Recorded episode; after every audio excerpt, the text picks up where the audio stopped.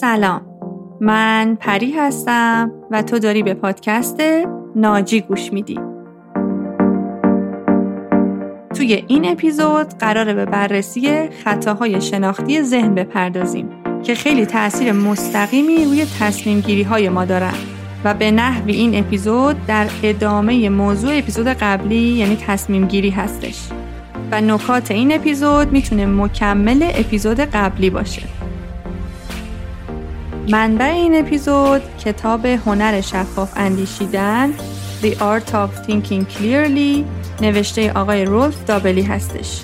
و همچنین قسمت هایی از کتاب Thinking Fast and Slow نوشته آقای دانیل کانمن که توی اپیزود قبلی دربارش صحبت کردیم. پس اگه برات جالبه که بدونی چرا گاهی اوقات ما توی زندگی تصمیم های اشتباه می‌گیریم. و اصلا چه اتفاقی توی ذهنمون میفته و کجاها این مورد بیشتر تکرار میشه بهت پیشنهاد می‌کنم که این اپیزود رو تا آخر گوش بدی. این اپیزود سی و چهارم از پادکست ناجیه که داره در تیر ماه سال 1401 ضبط میشه.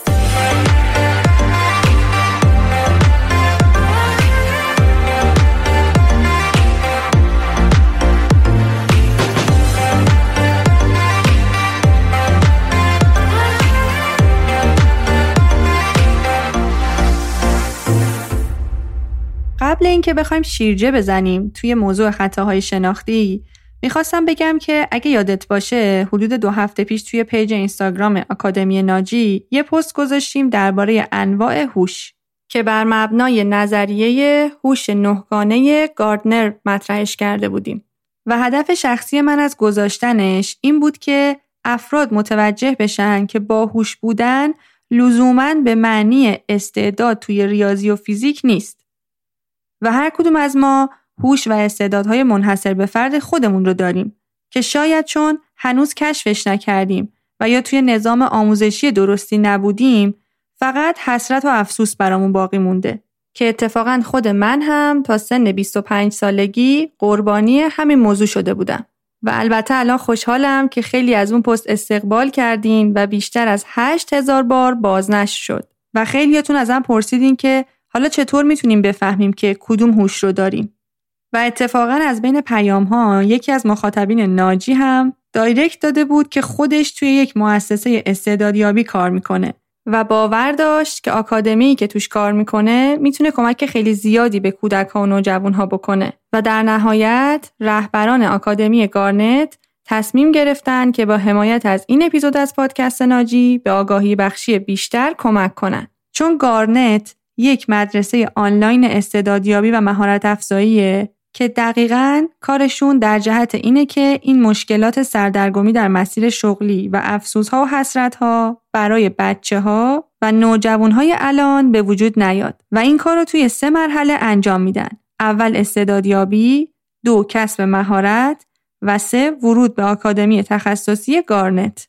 گارنت اعتقاد داره که موفقیت یک مسیره و توی تمام این مسیر همراه کودکان و نوجوانانه. و اگه خودت فرزند داری و یا کودک و نوجوانی رو می‌شناسی اطرافت که آیندهش برات مهمه بهت پیشنهاد می‌کنم که به سایت گارنت سر بزنی. به آدرس www.garnettalent.ir پشت سر هم.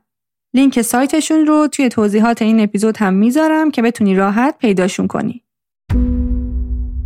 خب اول از همه طبق معمول با یک تعریف ساده شروع می‌کنیم. خطاهای شناختی یا همون کانگتیو بایاس یعنی یه سری از پیشفرس های ساختگی که ما آدم ها از اتفاقا و وقایع زندگی توی ذهن خودمون داریم که میشه همون الگوهایی که نسل به نسل بین ما آدم ها تکرار شدن و اشتباهات متداولی که دوچارش میشیم. البته بهتر همینجا بگم که خیلی از این اشتباهات متداول یک زمانی به بقای ما آدم ها کمک می‌کردن. ولی خب این روزها خیلی از این خطاهای شناختی که توی ذهن ما وجود دارن لزوما برای زندگی ما مفید نیستن. ولی خب ما ناخداگاه ازشون داریم استفاده می‌کنیم.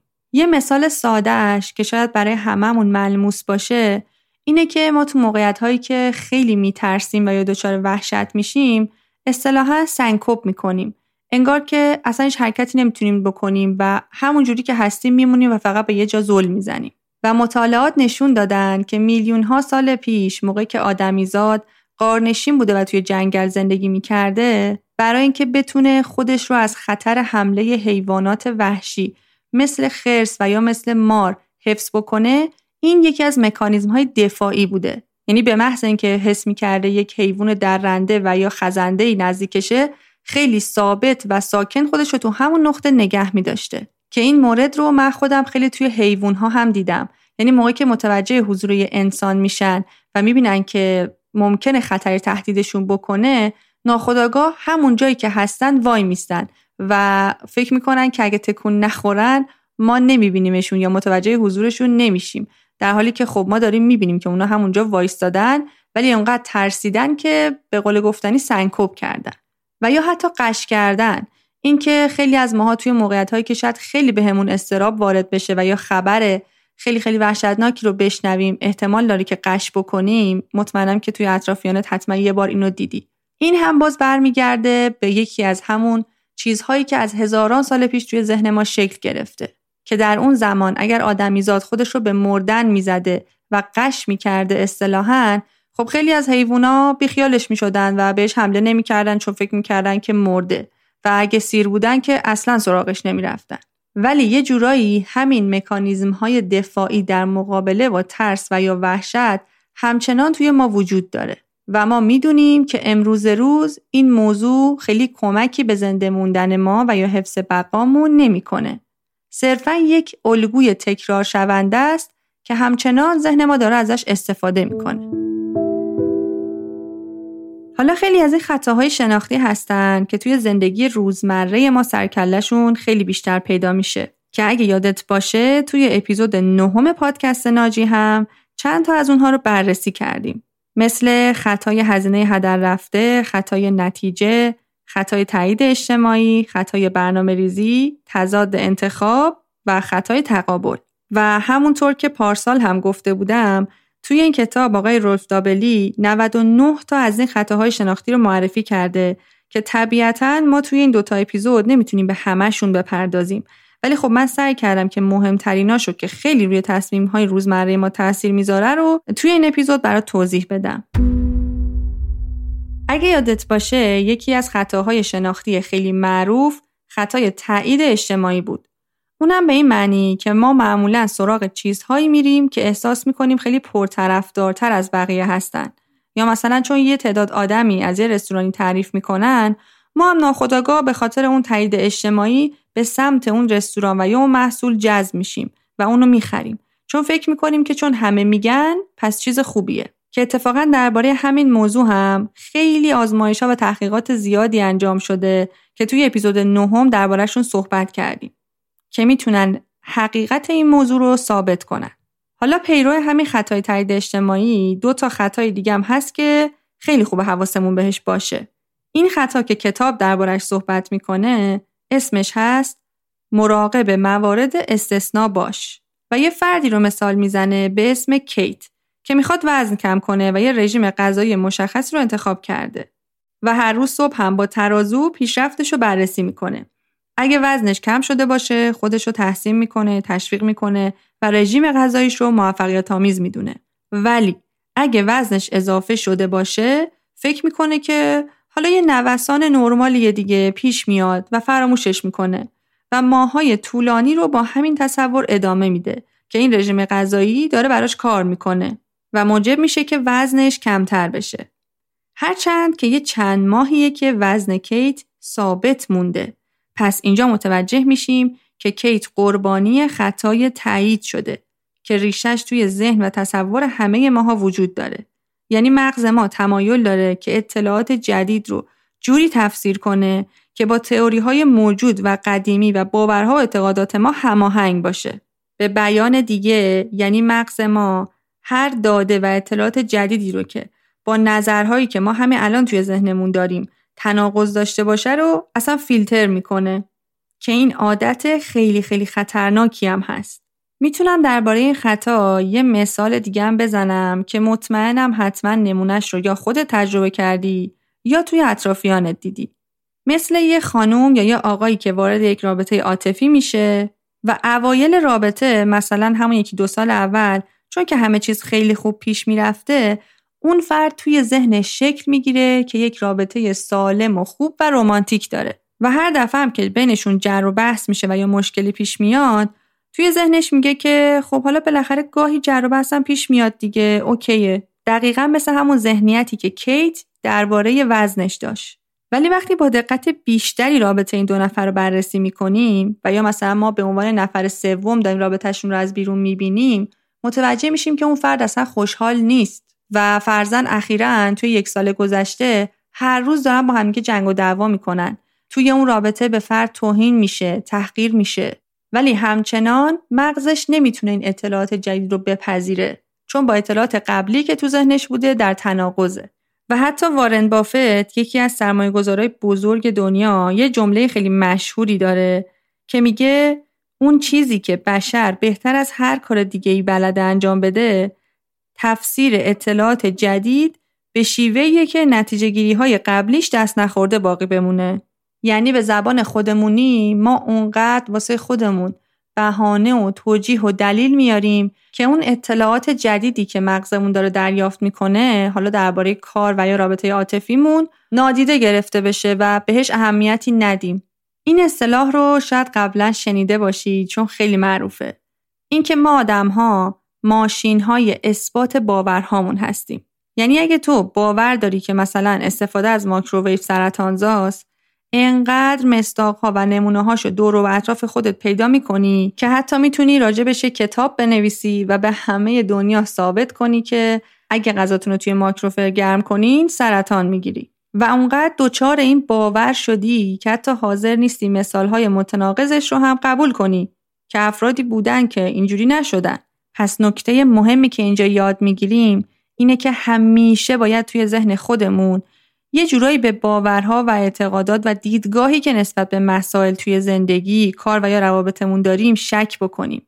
و این شک کردنه، این تفکر نقادانه موجب میشه که ما توی دام اون تله های شخصیتی نیفتیم. و اصلا خب پوینت این اپیزود هم همینه دیگه. یعنی که ما در کل هر تصمیمی که می‌خوایم بگیریم یه کمی با تحمل بیشتری بهش فکر بکنیم. جنبه های دیگرش رو هم نگاه کنیم و ببینیم که آیا این تصمیم رو داریم از طریق سیستم یک می‌گیریم و یا سیستم دو که این دوتا سیستم تصمیم گیری رو توی اپیزود قبلی توضیح دادم. اتفاقا این مدل از خطای شناختی رو من خودم خیلی زیاد توی زندگیم و بین مراجعام دیدم. یادم چند ماه پیش دختر خانمی بود که باور داشت که خانم هایی که شوهرشون خوشتیپ و خوشگل و پولدار هستن اون آقایون 100 درصد به خانم هاشون خیانت می‌کنن. و خب این باورم موجب می‌شد که اصلا اگه یه خواستگاری داشت که خیلی خوشتیپ و خوشگل و پولدار بود بهش جواب منفی می‌داد. چون حس می‌کرد که اون پسر و یا اون آقا ممکنه که بهش خیانت بکنه. و وقتی هم که ازش سوال میپرسیدم که خب آیا موردی هم بوده توی فامیل ها و آشناهات که این اتفاق نیفتاده باشه؟ اما متاسفانه اون حتی حاضر نبود که بهش فکر بکنه و فقط اون دو سه موردی رو که از بچگی توی خانوادهشون دیده بود یا توی دوستاش باش مواجه شده بود رو نام می‌برد و باور داشت که نباید با هیچ پسر خوشگل و خوشتیپی ازدواج بکنه. یا حتی ما اینو می‌تونیم توی داستان آدمهای خوشبین و بدبین هم ببینیم. اگه پای صحبت یه آدم خوشبین بشینی خب اعتقاد داره که دنیا خیلی جای قشنگیه همه چیز گل و بلبله و همه آدما خوبن. و میشه بهشون اعتماد کرد. و هر داستانی که از زندگیش برات تعریف بکنه تهش منجر میشه به اینکه آره فلانی زندگی منو نجات داد فلانی خیلی بهم به کمک کرد خدا خیرش بده فلانی که خیلی آدم خوبی بود و اینطور که پیداست انگار که این آدم در طول زندگیش به پست هیچ آدم خیانتکار و کلاهبردار و شارلاتانی بر نخورده. و یا خیلی از ما شاید فکر کنیم که داره توی دنیای توهمی ذهن خودش زندگی می‌کنه. در حالی که اینطور نیست. و اون فرد فقط اون داده های ذهنی که متناقض و متفاوت با باورش باشه رو انگار به صورت اتوماتیک از ذهنش حذف می‌کنه. یعنی خودش هم می‌دونه که یه سری مواردی بوده که در حقش بدی شده پولشو خوردن سرش کلا گذاشتن و یا هر چیز دیگه ای ولی نمی‌خواد که راجبشون حرف بزنه و یا حتی بهشون فکر کنه. و یا برعکسش آدمایی که خیلی بدبین هستن و فکر می‌کنن که همه قصد دارن ازشون سوء استفاده کنن. یا تا الان اگه وارد هر معامله شده سرشون کلا گذاشته شده. اونها هم حاضر نیستن که مثالهای متناقضش رو ببینن که خیلی جاها هم حتما بوده که وارد یک کار و یا بیزینسی شدن یا وارد رابطه ای شدن که خیلی هم خوب بوده و هیچ بیاعتمادی هم از طرف مقابلشون ندیدن. پس یعنی ذهنشون فقط و فقط دنبال اثبات اون چیزیه که بهش باور دارن. و باز تاکید می‌کنم که این خطا جزو خطاهای شناختی خیلی خطرناکه.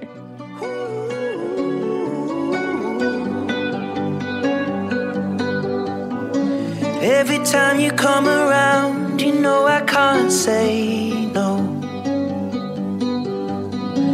Every time the sun goes down, I let you take control. I can feel the paradise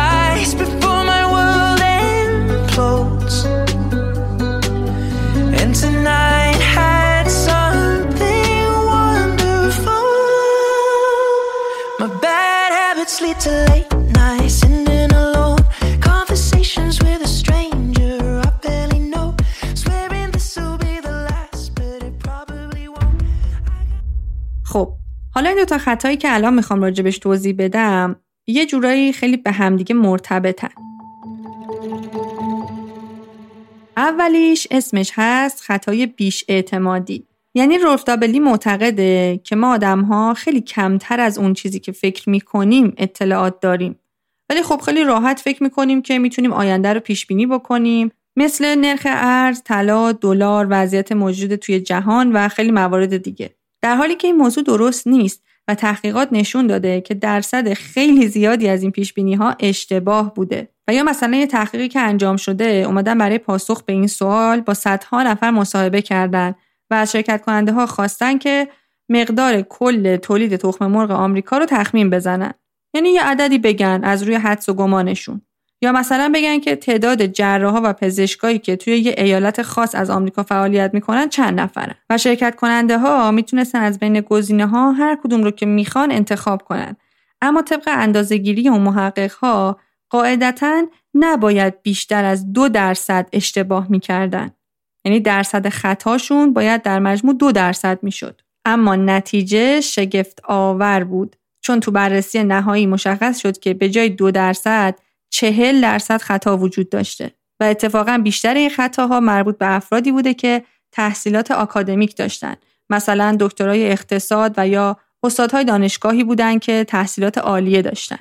پس این موضوع خیلی جدیه که باید بهش توجه کنیم. خطای بیش اعتمادی. و حتی توی کتابم تاکید کرده که این خطا یه مقداری توی آقایون بیشتر از خانم هست. یعنی آقایون حتی به توانایی ها و دانش خودشون بیش از حد اعتماد می‌کنن. یه جورایی میشه گفت خودشون رو دست بالا می‌گیرن. اینو میشه حتی توی رفتارهای روزمرهشون هم دید. اگه دقت کرده باشی مردها موقعی که آدرس یه جایی رو بلد نیستن معمولا نمی‌زنن بغل تا از یه نفری آدرس بپرسن و یا توی گوگل بزنن. اصرار دارن که می‌تونن خودشون آدرس اونجا رو پیدا کنن. حتی اگر اون محله کاملا براشون جدید باشه. و مجبور بشن که ساعتها دور خودشون بچرخن و وقت همه خانواده رو تلف کنن.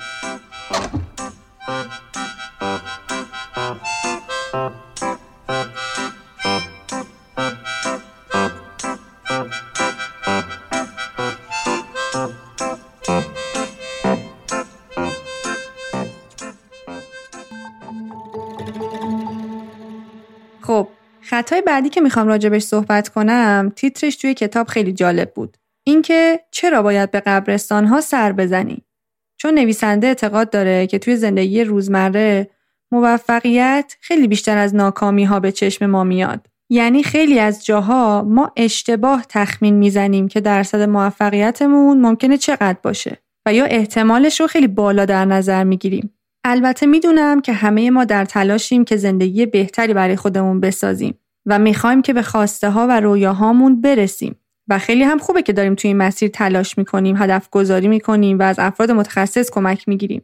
ولی یادمون باشه که دل به آرزوهایی نبندیم که حتی احتمال خطاش رو بررسی نکردیم. چون متاسفانه رسانه ها هم به این خطا دامن می‌زنن و دائم افرادی رو پروموت می‌کنن که خیلی موفق بودن و کارشون گرفته.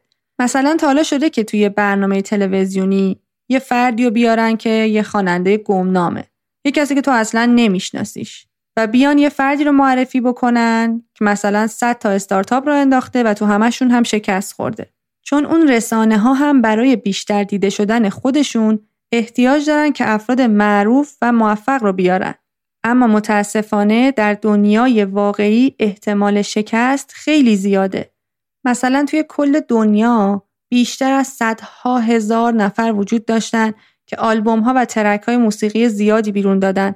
اما هیچ کدومشون معروف نشده و در نهایت همون افراد موفق و معروف نشدن. و برای همین هم آقای رولف دوبلی title این خطا رو توی کتاب گذاشته بهتره که به قبرستان ها سر بزنی. چون اگه یه روز پاشیم و بریم به قسمت قطعه هنرمندان مثلا توی بهشت زهرا متوجه میشیم که چقدر هنرمندان مختلف توی رشته های بسیار متنوعی بودن که ما حتی یک بار هم اسمشون رو نشنیدیم. و اگه خوب دقت کنیم شاید سالانه از بین میلیون ها جوون که وارد هیته بازیگری میشن شاید فقط یک نفر مثل برد پیت بشه. یا از بین میلیون ها نفر که فوتبال رو به صورت حرفه‌ای دنبال می‌کنن یک نفر مثل مسی میشه. پس یه بار دیگه تاکید می‌کنم.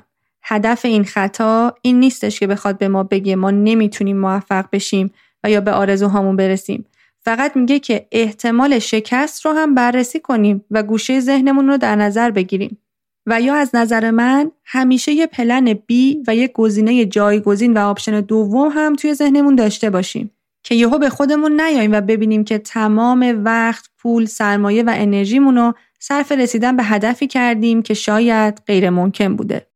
پس به طور کلی توی این خطا افراد دائما احتمال موفقیت خودشون رو زیادتر از حد تخمین می‌زنن. البته بازم تاکید می‌کنم هدف ما از بیان این خطا این نیستش که فکر کنیم باید ناامید بشیم و دنبال هدفها و آرزوهامون نریم. صرفا فقط یه تلنگره که حواسمون باشه که اگه فرزن یه کورس بازیگری بگذرونیم و یا بخوایم یه کتاب روانشناسی بخونیم فرداش از توی ما یه آنتونی رابینز در نمیاد. چون برای اون افراد مشهور به خصوص در سطح جهانی هزاران فاکتور بیرونی دیگه تاثیر داشته که ما هیچ کدوم از اونها رو نمی‌بینیم و متوجه تاثیرشون توی موفقیت اونها نمیشیم. خب حالا بریم یه موزیک بشنویم که یه کمی ذهنمون استراحت کنه و به آرزوهامون فکر کنیم.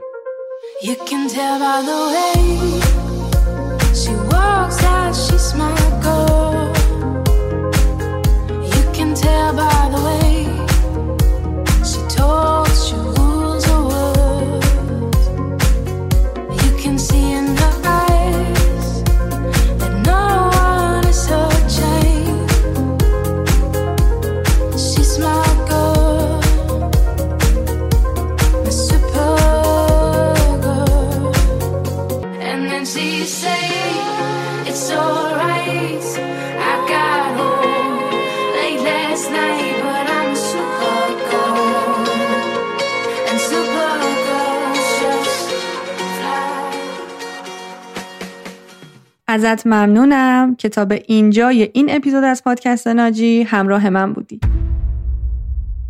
خب حالا یه سوال می‌خوام ازت بپرسم.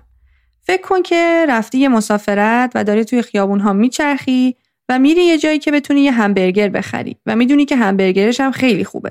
ولی همونجا یکی دیگه از توریست هایی که همونجا داره قدم می‌زنه بهت میگه که اگه یه چند تا خیابون بری پایینتر مثلا یه 15 دقیقه که پیاده بری پایینتر می‌تونی همین برگر رو 10 دلار ارزون تر بخری. خب حالا انتخاب تو چیه؟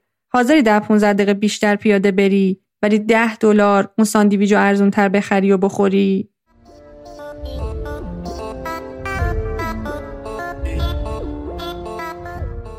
خب حالا جوابی رو که دادی یادت باشه.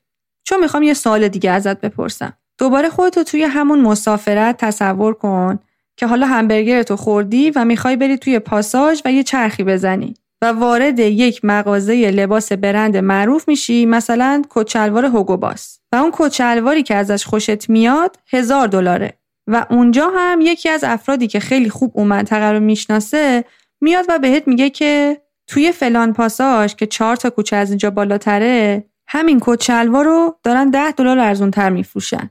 خب حالا فکر می‌کنی حاضری که ده 15 دقیقه پیاده بری تا اون یکی پاساژه؟ تا بتونی همون کت شلوار رو 10 دلار ارزون تر بخری.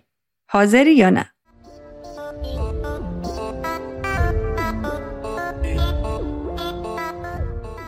طبق آزمایش هایی که انجام شده و نظرات افراد مختلف رو تحت نظر گرفتن متوجه شدن که اکثریت مردم حاضرن برای اینکه فقط 10 دلار توی قیمت همبرگرشون صرفه جویی کنن 10 15 دقیقه بیشتر راه برن. اما همون افراد حاضر نیستن که برای خریدن اون کچلوار یا اون لباس برند 10 دقیقه بیشتر راه برن تا بتونن 10 دلار ارزون تر بخرن. چون از نظرشون منطقی نیست. حالا ما که داریم واسه کت شلوارمون هزار دلار خرج می‌کنیم دیگه خیلی مسخره است که بخوایم ده دقیقه پیاده بریم تا ده دلار ارزونتر بتونیم اون کت شلوار رو بخریم. در حالی که اگه خوب به این دوتا مثال دقت بکنیم متوجه میشیم که زمان همون زمانه. یعنی برای جفتش هلوش ده 15 دقیقه باید پیاده بریم. و پول هم که همون پوله. توی جفتش ده دلار بود. ولی چرا توی یکی از این مثال ها برای ما اون ده دلار خیلی بی ارزش به نظر می‌رسه ولی جای دیگه خیلی ارزشمند به چشممون میاد. و علت مهمش مقایسه است. قبل از اینکه بخوام کامل خطا رو به توضیح بدم می‌خوام یه مثال دیگه هم بزنم. اگه یادت باشه زمانی که دبستان می‌رفتیم هم همین آزمایش رو به شیوه دیگه ای واسمون انجام دادن که دو تا سطل آب جلومون گذاشتن و سطل اول رو با آب ولرم پر کردن و سطل دوم رو با آب یخ. و به همون گفتن که دست راستت رو یه دقیقه تو آب یخ بذار و بعدش هر دو تا دستت رو تو آب ولرم قرار بده. و یادته که ما متوجه چه چیزی می شدیم؟ ما میفهمیدیم که آب ولرم برای دست چپمون همونطور که باید به نظر می رسید یعنی ولرم. ولی برای دست راستمون خیلی گرم به نظر می رسید چون دست راستمون رو تازه از توی یخ در آورده بودیم. یعنی آب همون آبه ولی ما گرمتر احساسش می کردیم پس این نشون میده که ذهن ما تا زمانی که توی مقایسه است می‌تونه ارزش یک چیزی رو متوجه بشه و یا حتی سرما و گرمای یک چیزی رو حس بکنه. برای همینه که خیلی از افراد برای ماشین جدیدی که می‌خرن حاضر از سندلی های چرمی سفارش بدن و سه هزار دلار خرج بکنن برای اون سندلی ها چون در مقایسه با قیمت ماشینشون که مثلا 60 هزار دلاره پول ناچیزی به نظر می‌رسه. ولی خب عملا سه هزار دلار پول خیلی زیادیه. و اگه از همون افراد بخوای که واسه یه کار دیگه خرجش بکنن احتمالا حاضر نیستن. و این خطای مقایسه خیلی می‌تونه روی تصمیم گیری های ما اثر بذاره چون متاسفانه خیلی از برندها و کسایی که توی کار فروش هستن از این موضوع استفاده می‌کنن چون اصلا مسئله تخفیف همینجا خودشو نشون میده و اگه ذهن ما آدم ها دچار خطای مقایسه نشه دیگه تخفیف روی اجناس اصلا هیچ معنایی نمیده و در واقع توی تجارت کاملا توجیه ناپذیر میشه. چون وقتی ما وارد مغازه میشیم و می‌بینیم که یه محصولی که قیمتش ده میلیون بوده رو الان دارن یک میلیون میفروشن ناخداگاه احساس می‌کنیم که خیلی چیز ارزشمندیه و حتما باید اون چیز رو بخریم. و یا متاسفانه این روزا توی سوشال مدیا خیلی می‌بینیم که بعضی از افراد میان یک دوره آموزشی و یا محصولی رو میفروشن که نوشتن قیمت قبلیش مثلا 20 میلیون بوده ولی الان توی تخفیف می‌تونی با قیمت 300 هزار تومن این دوره و یا محصول رو خریداری بکنی که اگه یه کمی خوب دقت بکنیم و آنتن هامون رو روشن کنیم می‌فهمیم که این یک خطای شناختیه. یعنی ما دقیقا دچار خطای مقایسه میشیم و فکر می‌کنیم که خب خیلی خوبه دیگه. این وسط دارم چندین میلیون سود می‌کنم. در حالی که اگه ارزش واقعی اون جنس و یا خدمت همونقدر بود به هیچ وجه حاضر نمی شدن که به قول گفتنی آتیش به مالشون بزنن و اونها رو اونقدر ارزون به تو بفروشن. و من خودم هم این موضوع رو بارها حتی توی کانادا دیدم که خیلی از اجناسی که مثلا 70 80 دلار بوده یهو توی تخفیف و یا زمانی که اون کمپانی دیگه کامل از توی سطح شهر جمع شده تمام اجناسش میشه در 15 دلار. و به طرز عجیبی تمام اون قیمت ها میاد پایین. و یا توی روزای خاصی مثل ایام کریسمس یا Boxing Day، جمعه سیاه یا همون Black Friday. که قیمت ها به طرز خیلی وحشتناکی میاد پایین و آدم با خودش فکر می‌کنه که اگه اون کمپانیا بخوان محصولاتشون رو با این قیمت پایین بفروشن که قاعدتا باید ورشکسته بشن. در حالی که اونا همچنان هم دارن سود می‌کنن. چون در واقع قیمت واقعی اون اجناس همون قدره ولی زمانی که تخفیف ها و حراش ها برداشته میشه قیمتش رو خیلی خیلی بالاتر از ارزش واقعیش اعلام می‌کنن. البته اینا رو نگفتم که الان نسبت به خودت احساس بدی پیدا بکنی. و یا حماقت کردی که بابت یک سری از اجناس و یا خدمت ها پول زیادی رو دادی. بیشتر هدف ما اینه که سعی کنیم برای تصمیم های بعدی زندگیمون یه کمی آگاهانه تر عمل کنیم. و این موضوع مقایسه توی ذهن ما خیلی ریشه قدیمی داره. حتی برای همینه که ما مدام خودمون رو با دیگران مقایسه می‌کنیم. چون انگار زمانی می‌تونیم ارزش واقعی خودمون رو بفهمیم که با یک فرد دیگه خودمون رو مقایسه بکنیم و دستاوردهامون رو بسنجیم. یعنی انگار که تا اون مقایسه انجام نشه به هویت واقعی خودمون و ارزشمندی خودمون پی نمی‌بریم. که البته خیلی جالبه که مغز ما جوری طراحی شده که مقایسه از نوع منفی رو خیلی بیشتر انجام میده. یعنی همین اصطلاح معروف که مرغ همسایه قازه. یعنی خودمون رو با دیگران مقایسه می‌کنیم. ولی خب همیشه تصور می‌کنیم که چیزی که دیگران دارن از مال ما بهتره. شغلشون بهتره زندگی زناشوییشون بهتره فرزندهای بهتری رو تربیت کردن. در حالی که همونطور که گفتم این قضاوت های مطلق در واقع اشتباهیه که ما رو به خطا میندازه. چون هر کدوم از ما و زندگیمون کاملا منحصر به فرده و مشابه هیچ آدم دیگه روی این کره زمین نیست.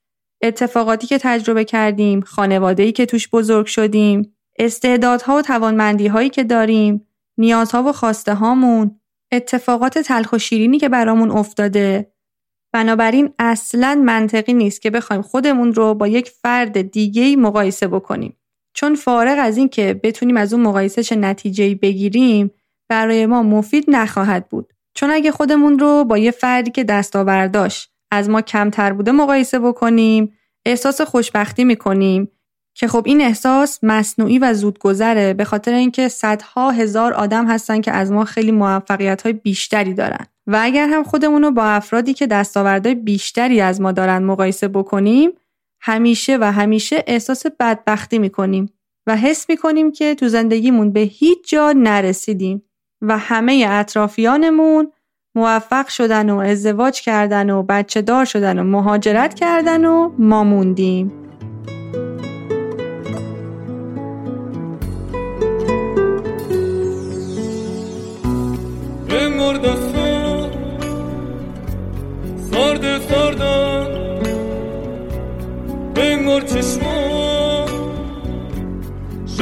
تارا آسمون سیاه ابر بارون داره خب تا به اینجای اپیزود چند تا خطا رو با همدیگه بررسی کردیم. اولیش خطای تایید بود یعنی همین که ذهن ما داده هایی رو که با باورهامون همسو نباشه حذف می‌کنه.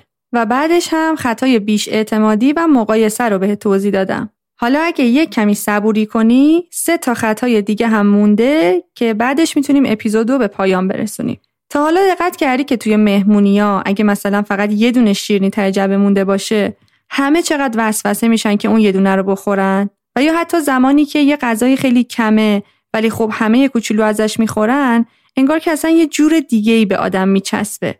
ولی اگه از همون غذا یه مقدار زیادی پخته باشن مثلا دو تا دیس عدس پلو رو میز باشه انگار که برای همه عادیه. ولی زمانی که از همون عدس پلو فقط یه بشقاب روی میز باشه همه می‌خوان که اون غذا رو بخورن. و این دقیقا برمیگرده به خطای کمبود. پس فکر کنم همینجا بشه نتیجه گرفت که چرا انقدر تهدیگ بین همه محبوبه و طرفدار داره. چون کمه. اگه مثلا یه قابلمه تعدیق بود شاید انقدر همه نمی‌خواستن که تعدیق بخورن. پس توی این خطا یعنی هر چیزی که کمتر باشه انگار به نظر ما آدم ها ارزشمندتر میاد. که حتی این موضوع رو حالا به جز موضوع تعدیق و عدس فلو واقعا توی یه سری از آزمایش ها هم امتحانش کردن. مثلا پروفسور استفن ورچل اومده دو تا گروه انتخاب کرده از افراد و به گروه اول یه جعبه کامل شیرینی داده و به دسته دوم مثلا فقط دو تا شیرینی داده. و اون شیرینی ها کاملا با هم یکسان بودن. ولی آخر آزمون اون کسایی که فقط دو تا شیرینی داشتن کیفیت شیرینی ها رو خیلی بالاتر از گروه اول ارزیابی کردن. در حالی که شیرینی ها همون بوده و این آزمایش هم چندین بار تکرار شده و هر بار نتایج مشابهی داشته. و اتفاقا از این موضوع هم خیلی توی دنیای اقتصاد و خرید و فروش ها و معاملات استفاده میشه. و ما باید حواسمون باشه که روی تصمیم های ما اثری نذارن. مثلا شاید اینو خیلی دیده باشیم که بعضی از افرادی که مشاور املاک هستن و یا به قول گفتنی بنگاهی یا حتی اصطلاح انگلیسیش که بهشون میگن ریلتور موقعی که می‌خوان یه خونه ای رو بفروشن ولی احساس می‌کنن که اون طرفی که می‌خواد بخره به تصمیمش شک کرده یهو بهش زنگ می‌زنن و میگن که یه مشتری دیگه واسه خونه پیدا شده که می‌خواد تا یک ساعت دیگه قرارداد ببنده. شما خونه رو می‌خواین یا نه؟ و اون افراد هم ناخداگاه دچار تله کمبود میشن و حتی بدون اینکه با خودشون فکر کرده باشن که اون یکی مشتری چه طرز فکری داره و توی چه شرایطیه و چه دلیلی داره که می‌خواد انقدر سریع خونه رو بخره اونها هم در واقع هیجان زده و یا جوگیر میشن و احساس می‌کنن که یه چیز ارزشمندیه که داره خیلی زود تموم میشه و بدون فکر هر قیمتی رو که اون طرف میگه قبول می‌کنن و اون معامله انجام میشه. در حالی که اصلا خریدار دومی وجود نداشته. و اونها فقط قربانی خطای کمبود شدن. پس حواسمون باشه که توی تصمیم گیری هامون دوچار این خطا نشیم. یعنی حس نکنیم اگه یه چیزی ازش کمه لزوما الان با ارزشتر محسوب میشه. و یا حتی گاهی اوقات وقتی ما آدم ها از یه انتخابی محرومیم و به قول گفتنی آزادی انتخاب نداریم اون چیزی که نمی‌تونیم انتخابش کنیم ناگهان خیلی جذابتر به نظرمون می‌رسه. فکر کنم همه ما قبلا اینو تجربه کرده باشیم که زمانی که توی رابطه عاطفی بودیم با یه نفری احساس می‌کردیم که از هر نظر بیعیب و نقصه. هم رفتارش هم ظاهرش هم اخلاقیاتش. و ما به هیچ وجه حاضر نبودیم که بپذیریم که این فرد ممکنه عیبهایی هم داشته باشه. در حالی که شاید خیلی از اطرافیانت مثل پدر، مادر و یا دوستات بهت می‌گفتن که این فرد فلان نقاط ضعف رو هم داره. ولی خب بعد از یه مدتی که حالا برفرض رابطت با اون فرد به هم خورده متوجه میشی که آره چقدر اصلا اخلاقای مزخرف داشته یا حتی چهرش اونقدری که تو فکر می‌کردی خوب نبوده. اصلا قد و هیکلش به تو نمیخورده. و برامون جای تعجب میشه که اصلا چرا اون زمان اون فرد رو اونجوری می‌دیدیم. به این خطا میگن اثر حاله ای. اثر حاله ای رو یک روانشناس نزدیک به 100 سال پیش کشف کرد. آقای ادوارد لیسوران. و این خطا رو اینجوری تعریف کرد که زمانی که ما یه فردی برامون خیلی ارزشمند و دوست داشتنیه و یا حتی اگه توی هیته خاصی برای اون فرد احترام زیادی قائلیم ناخداگاه دیگه هیته های دیگهشون رو نمی‌بینیم و انگار که مثل یه حاله جلوی چشممون و جلوی بررسی و قضاوت درستمون رو می‌گیره. اثر حاله ای زمانی اتفاق میافته که فقط یک جنبه از یه آدمی ما رو جذب می‌کنه و همون یک جنبه موجب میشه که دیدگاه ما به تصویر کلی اون فرد هم تحت تاثیر قرار بگیره. و ناخداگاه به طور مثال موقعی که یه فردی رو می‌بینیم که چهرش خوبه هیکلش خوبه یا مثلا یه موفقیتی توی زندگی کسب کرده دیگه ازش یه ابرقهرمان می‌سازیم. و فکر می‌کنیم که توی همه جنبه های زندگیش این فرد موفقه. و خب خیلی هم توی تبلیغات از این موضوع استفاده میشه. مثلا خیلی از افراد مشهور و سلبریتی ها رو می‌بینیم که یک محصول کاملا غیر مرتبط با حرفه کاریشون رو دارن تبلیغ می‌کنن. ولی از نظر ماها که داریم اونها رو می‌بینیم شاید خیلی منطقی به نظر برسه که مثلا کریستیانو رونالدو داره کوکاکولا می‌خوره و اون رو تبلیغ می‌کنه. چون احساس می‌کنیم که اون آدم موفقه و اگه داره این محصول رو تبلیغ می‌کنه پس حتما محصول خوبیه. در حالی که همه این افکار با افتادن توی تله خطای حاله توی ذهن ما ایجاد میشه. و به نظر من خطای حاله رو شاید خیلی خیلی قدیمتر از اینکه اون روانشناس بخواد 100 سال پیش کشفش بکنه ماها توی ضرب های ایرانیمون داریم. اینکه کسی که عاشق میشه کور میشه. کور و کر یعنی دیگه وقتی که توی ذهنمون یه فردی رو خیلی زیبا می‌بینیم و یا حس می‌کنیم که عاشق شدیم دیگه با نقصهاش رو نمی‌بینیم. پس یادت باشه که آگاهیمون رو به این خطا بالاتر ببریم. یعنی توی تصمیم گیری های زندگیمون هر جا که احساس کردیم شاید بیش از حد یک فردی رو داریم خیلی خوب و بدون عیب و نقص تصور می‌کنیم یا توی رابطه عاطفی علیرغم اینکه دیگران به همون یه سری بازخوردهایی میدن اما ما حاضر نیستیم که چیزهایی رو ببینیم خوبه که یک کمی به اثر حاله‌ای شک بکنیم. چون اون فرد ممکنه اونقدرها هم که ما توی ذهنمون تصور می‌کنیم بدون عیب و نقص نباشه. در پی چشمت شهر به شهر خانه به خانه شدم روانه.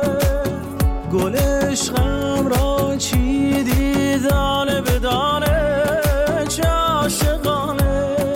آرام آرام آتش به دلم زدی انشین که خوشم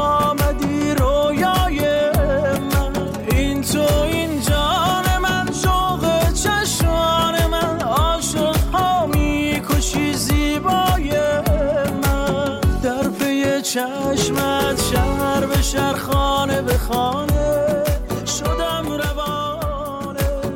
گلش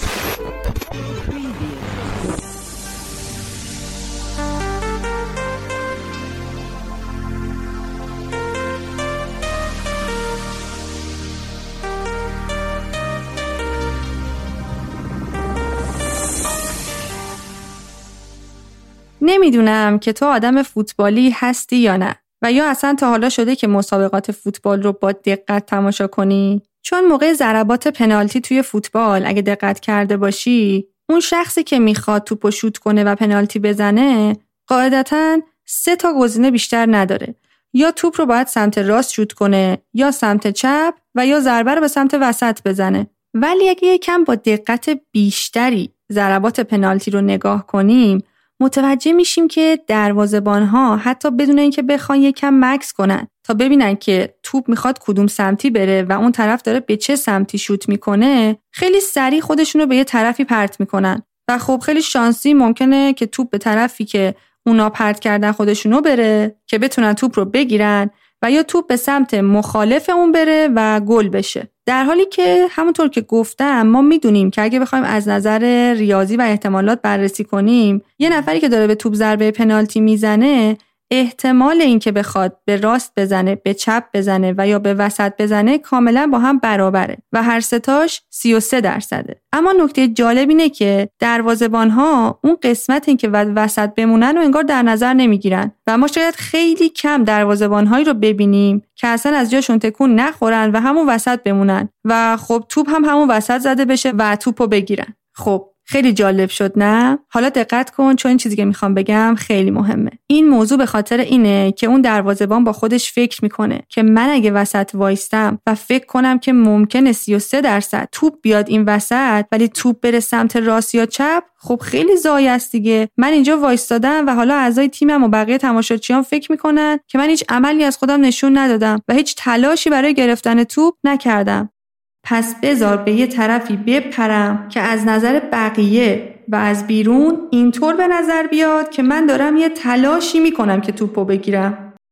و این خطا خیلی خیلی هم رایجه که بهش میگن خطای عمل که میشه توی هیته های مختلف زندگیمون این موضوع رو دید. یعنی که ما فکر می‌کنیم همیشه باید یه عملی انجام بدیم که از بیرون بدون عمل و یا راکت و خونسا به نظر نیایم. یه مثال رایجش افرادیه که فرزن دوره لیسانسشون تموم شده و با اینکه می‌دونن هیچ قصدی ندارن برای ادامه تحصیل و یا خوندن کارشناسی ارشد ولی میرن و توی کنکور شرکت می‌کنن. انگار که فقط می‌خوان یه کاری انجام داده باشن. در حالی که می‌دونن احتمال قبول شدنشون شاید نزدیک به صفر باشه. و اگه بخوام یه مثال خیلی ساده تر و ملموستر بزنم تو زندگی عادیمون. خیلی از جاها ما نمی‌تونیم ساکت باشیم و هیچ نظری ندیم. حس می‌کنیم حتما باید یه حرفی بزنیم یه نظری بدیم یه کاری بکنیم. در حالی که گاهی از مواقع شاید واقعا هیچ احتیاجی نباشه که ما نظر خاصی بدیم و یا عمل خاصی انجام بدیم. یا حتی اگه دقت کنی اگر که مثلا مسابقه فوتبال باشه و ببینیم که یه دد دوستا و اطرافیانمون به شدت دارن با هم رقابت می‌کنن و واسه هم کری می‌خونن با اینکه ما طرفدار هیچ کدوم از تیم ها نیستیم و اصلا اون مسابقه برامون اهمیتی نداره ولی بالاخره طرف یکی از تیم ها رو می‌گیریم و از یکیشون حمایت می‌کنیم. و این موضوع هم دقیقا برمیگرده به همون هزاران سال پیش که اگه بین قبیله ها یه دعوایی می‌شد قاعدتا ما هم حتما باید طرف یکیشون رو می‌گرفتیم. و یعنی ممکن بود که از قبیله خودمون هم رونده می شدیم و قبیله دشمن هم ما رو دیگه نمیپذیرفت. پس به محض اینکه توی موقعیت های این مدلی قرار می‌گیریم ذهن ما ناخودآگاه تصمیم می‌گیره که یک نظری داشته باشه و یا یک عملی رو انجام بده ولی این موضوع امروز روز دیگه کمکی به بقای ما نمی‌کنه و حتی گاهی از اوقات اینکه اصلا کاری انجام ندیم و یا درباره موضوعی که ازش اطلاع نداریم حرف نزنیم خیلی منطقی تر به نظر میاد. خب امیدوارم که مطالب این اپیزود تا به اینجا برات خیلی سنگین نبوده باشه و اگر هم احساس می‌کنی که هنوز بعضی از خطاها رو خوب متوجه نشدی بهت پیشنهاد می‌کنم که یک بار دیگه با تمرکز بیشتری به این اپیزود گوش بدی. و البته اپیزود نهم رو هم فراموش نکن که گوش بدی چون تعداد زیادی از خطاهای شناختی که خیلی مهم هستن و توی اون اپیزود مطرح کردیم. و اینکه لطفا اپیزود نهم رو اگه می‌خوای گوش بدی بلا فاصله بعد از این اپیزود نرو اونو گوش بده. چون ذهن ما برای اینکه بتونه یه مطلبی رو خوب هضمش کنه و به جان مغزمون بشینه احتیاج به یه فاصله ای داره. حتی یه بار یادمه که چندی ماه پیش یکی از مخاطبین ناجی برامون کامنت گذاشته بود که من تو همین امروز همه اپیزودهای ناجی رو شنیدم. البته که برای من جذابه و خب خوشحال میشم که پادکست ناجی رو انقدر پیگیر گوش بدین. ولی اگه واقعا می‌خواین که روی ذهنتون و زندگیتون تاثیر بذاره حداقل یه فاصله چندین ساعته بین اپیزودها داشته باشین که بتونین راجبش فکر کنین با زندگی خودتون مطابقت بدین و یا حتی نکاتی که خیلی مهم هستن و یه جایی بنویسی که جلوی چشمت باشن. و اینو هم یادت باشه که یکی از مهمترین روش هایی که می‌تونی به پادکست ناجی کمک بکنی و از من و ناجی حمایت کنی اینه که اپیزودها رو برای دوستا و آشناهات و کسایی که فکر می‌کنی به دردشون می‌خوره بفرستی و در کل اونها رو به شنیدن پادکست دعوت کنی و اینکه بعد از شنیدن هر اپیزود برای من کامنت بذاری و نظر تو بنویسی چون هر یه دونه کامنت تو برای من و بچه های تیم ناجی خیلی خیلی ارزشمنده و به همون انرژی میده که با قدرت بیشتری اپیزودهای بعدی رو تولید کنیم. ضمن اینکه توی قسمت نظرات و کامنت ها فرصت خوبیه که به همون بگی دوست داره توی اپیزودهای بعدی درباره چه موضوعی صحبت کنیم و یا خلاصه چه کتابی رو بگیم. و همینجا یه تشکر بکنم از همه کسایی که از پادکست ناجی حمایت می‌کنن. اپیزودها رو برای اطرافیانشون میفرستن. توی page اینستاگرام تعامل خیلی زیادی با من دارن. کامنت می‌ذارن پستا رو save می‌کنن share می‌کنن و توی نظرسنجی ها شرکت می‌کنن. و اینم گوشه ذهنت باشه که اگه کسی دوروبرت هست که حافظه گوشیش خیلی پر شده و نمی‌تونه هیچ اپلیکیشن پادکستی رو روی گوشیش نصب بکنه اپیزودهای ناجی همشون از طریق سایت آکادمی ناجی هم قابل شنیدن هستن. به علاوه مقاله هایی که بچه های تیم ناجی زحمت کشیدن و توی سایت آپلود کردن. آدرس سایتمونم هست www.najiacademy.com پشت سر هم. همچنین ممنونیم از حامی مالی این اپیزود آکادمی استعدادیابی گارنت. و ازت ممنون میشم اگه موضوع خطاهای شناختی و تصمیمهای اشتباه توی زندگی برات مفید بوده و فکر می‌کنی که می‌تونه توی مقطع زمانی به یکی از اطرافیانت کمک کنه این اپیزود رو براش بفرستی. تا همگی بتونیم در کنار هم زندگی آگاهانه تر با شناخت بیشتر و لبریز از آرامش داشته باشیم. امیدوارم از طریق پادکست ناجی بتونی ناجی زندگی خودت باشی. تا درودی دیگر بدرود.